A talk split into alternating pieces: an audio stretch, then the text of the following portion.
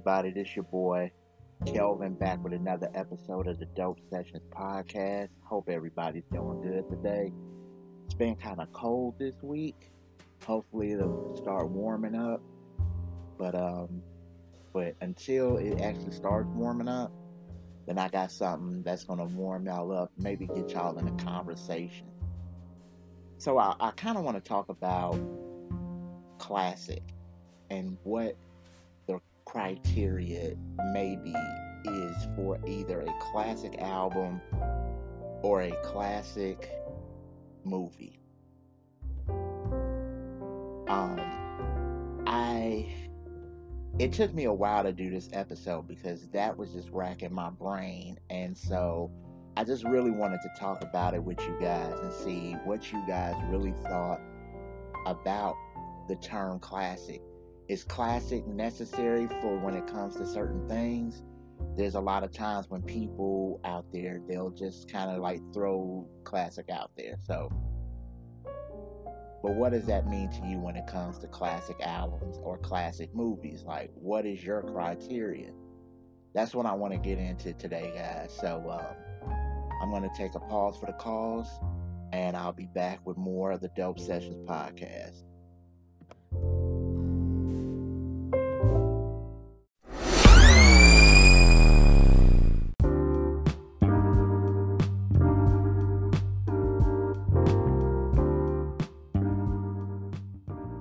I first did an episode on my podcast called You Made It a Hot Line, I Made It a Hot Song, in that podcast episode, I was talking about Jay Z, but I was talking about a different things when it came to Jay Z.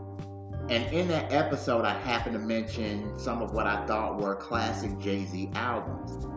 When that episode aired, a friend of mine told me he really enjoyed the episode and he challenged me to talk about what I thought about or what I thought the criteria of a classic album was.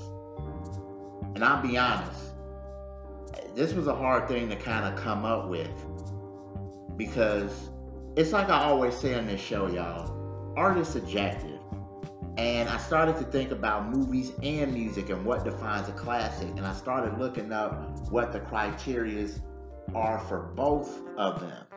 So, what I saw as far as the criteria for a classic album is that an album has to be considered great by most people and maybe has to be out for a minimum of 10 years, I guess. Or the band has to stop making music. It's a classic album and it has been a classic for probably 15 to 20 years, even though it came out in 1991. And for movies, it says that classic films are films that are of lasting worth or timeless quality. They are well made with great acting, music, and dialogue. Their attention to historical detail, costuming, and scenery are well thought out and done right.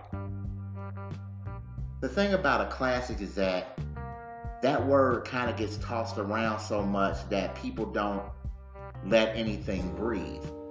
And I'll have to be honest, I'm one of those people sometimes, only on certain occasions. Is it hard to tell what a classic album is or a classic movie? I hear people say this is a classic and it just came out like three days ago. And I'll have to wonder if, if we're just overusing and killing that word classic. I believe that you can take both criterias from both film and music and combine them into one thing. So basically, a classic to me is the long game and not the short game. The short game has some value, but not enough to keep it going. It's really only for the moment. The long game is going to stick with you forever if done right and if it truly connects to you. So, case in point, a rapper that I really enjoy and I love is Kendrick Lamar. I think Kendrick Lamar has two or three classic albums. Now, I say two or three because I'm not really sure if Section 80 is an album or a mixtape. So I'll just focus on like Good Kid, Mad City, and To Pimp a Butterfly. Both of those albums are classics in my opinion. The way Kendrick tells stories and talks about situations in his life in Good Kid and how it progresses musically and emotionally from that album to Pimp a, and to going to, to Pimp a Butterfly, right? Which the stories and struggles are still there, but it's more tuned in into the sound of this album. It's very different from Good Kid. Now I know some people who really didn't mess with To Pimp a Butterfly, but to me, overall, I just thought it was just an amazing piece of work. And that was one of the albums when I first heard it. I, matter of fact, I can honestly say Good Kid, Mad City, and uh, To Pimp a Butterfly. When I heard those two albums, I automatically, after hearing those albums, I threw out the classic. Uh, I threw out the classic, the the classic trope. Oh, this is a classic. That's exactly what I did. Case in point, Tribe Called Quest. To me, have three classic albums. All are different from lyrics to production, and it doesn't slack. See, the first album was more Q-tip heavy, while Low End Theory and Midnight Marauders sandwiches laced with jazz. Tip Hat does the best samples. Uh, it makes you feel so many emotions. Plus, Low End had more fight, and you can't go wrong with that. Another one of my favorite albums is Only Built for Cuban Linx, and to me, that is probably, in my opinion, the best hip hop album ever made. Because Raekwon and Ghostface are just lyrically unstoppable on every single track. This album and like GZA's Liquid Swords, not just the lyrics and and and the the things that they get into, the wordplay, the intricate wordplay that they're giving but those two albums to me are RZA's best production. Now, when it comes to movies, Robert Townsend's Hollywood Shuffle, Quentin Tarantino's Pulp Fiction, and uh, Michael Ramirez's uh, Nothing But a Man come to mind with me as being classic films. I say that because they have a very interesting way of telling a story and the subject matter in these movies. Plus, I think when the more you watch it, you get to understand things a little bit more. There may be some things that you don't pick up on your first watch, but your second and third and your fourth watch, you begin to like see things that you didn't see before. They were probably there, you just didn't see them the first time. But the, the stories are there, right? And it's all about how you tell a story, especially with the, the, the different subject matters that these three films that I mentioned have in, the, in their films. Now, Hollywood Shuffle and Nothing But a Man tell a story about race. Now I'm going to start off with Nothing But a Man because Nothing But a Man is based in the 1960s. So that film dealt with race and a different connotation when it comes to how black people were treated in America. You know, uh, you, you still couldn't, you know, um, you know, especially in the South. So you couldn't, you know, you couldn't really mix with you know, black people and white people couldn't mix. You know, uh, it's probably still, you know, drinking out of separate water fountains, all this other stuff. Nothing but a man, when I saw that in film school, it changed my movie like life, basically. Because it's a movie that's been out for years and a lot of people haven't seen that movie. And when you watch this movie, it puts you in the place of Ivan Dix, who stars in this movie. And you feel like you're him throughout the whole movie. You want him to fall in love with the girl that he fall in love with.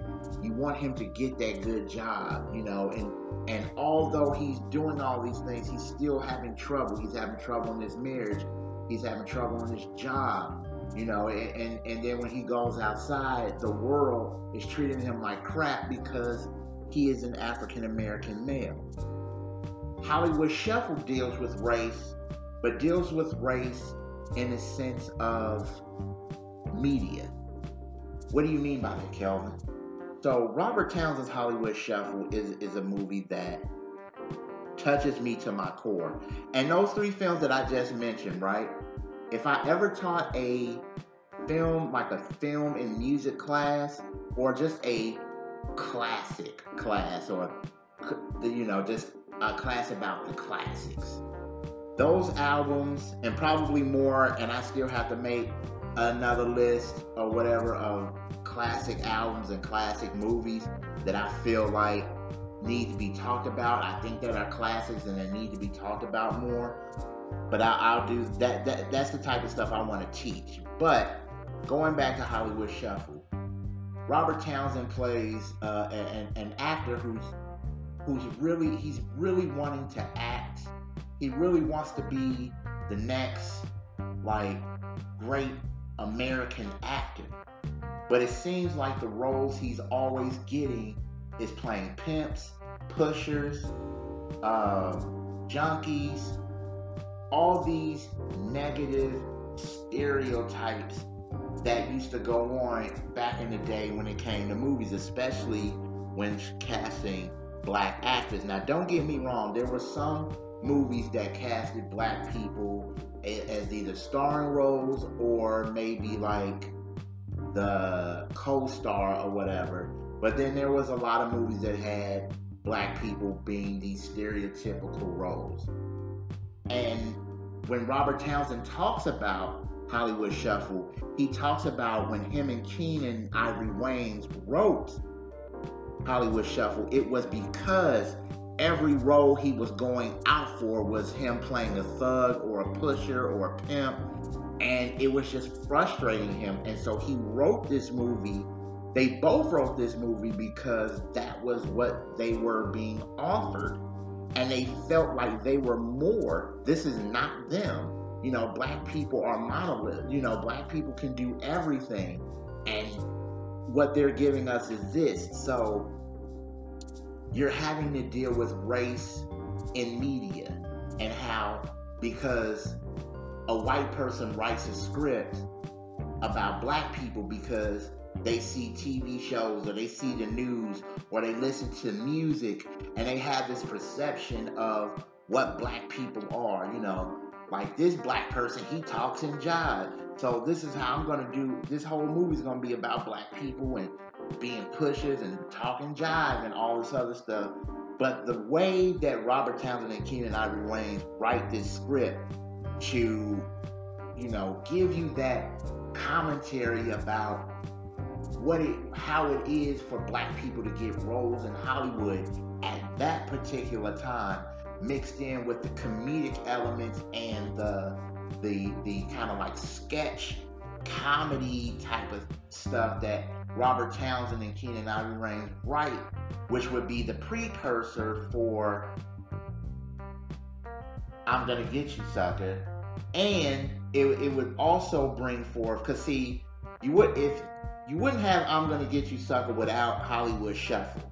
So you have Hollywood Shuffle, I'm Gonna Get You Sucker. Then you have Robert Townsend and his Partners of Crime on HBO, and then you have Keenen doing In Living Color. So all of this is a trickle effect from that one particular movie. That movie is groundbreaking. It speaks to my soul. And especially being an African American man trying to be a podcaster, an African American man trying to be a filmmaker. These are the things that you think about. These are the things that when you write something, you you you think about all of these things. Or if you want to try to be an actor, like what roles are they giving you? What roles are do they think that best suit you that they want you to play? That's a classic movie to me because every time I watch it, I'm still enthralled and entertained at the same time. Now, when it comes to the other movie, Quentin Tarantino's Pulp Fiction, Pulp Fiction is a classic to me because that's really the first Quentin Tarantino movie I saw was Pulp Fiction because everybody, especially like right out, out of Sundance, everybody was talking about how dope Pulp Fiction is.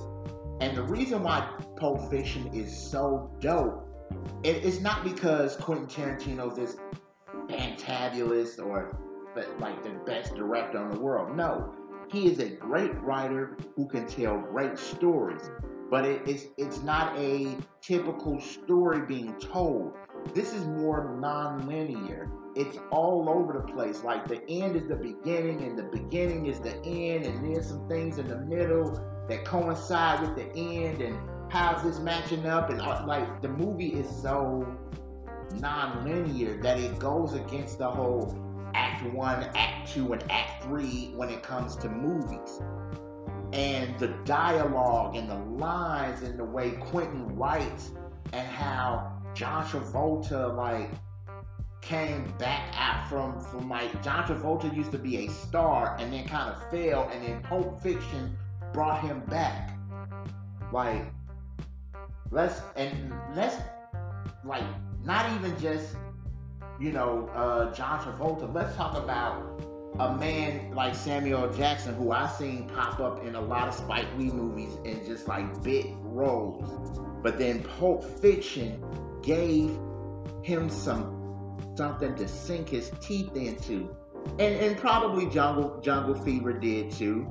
But this movie to me gave him something to sink his teeth in because at the end of this movie, Samuel L. Jackson became a name because of Pulp Fiction.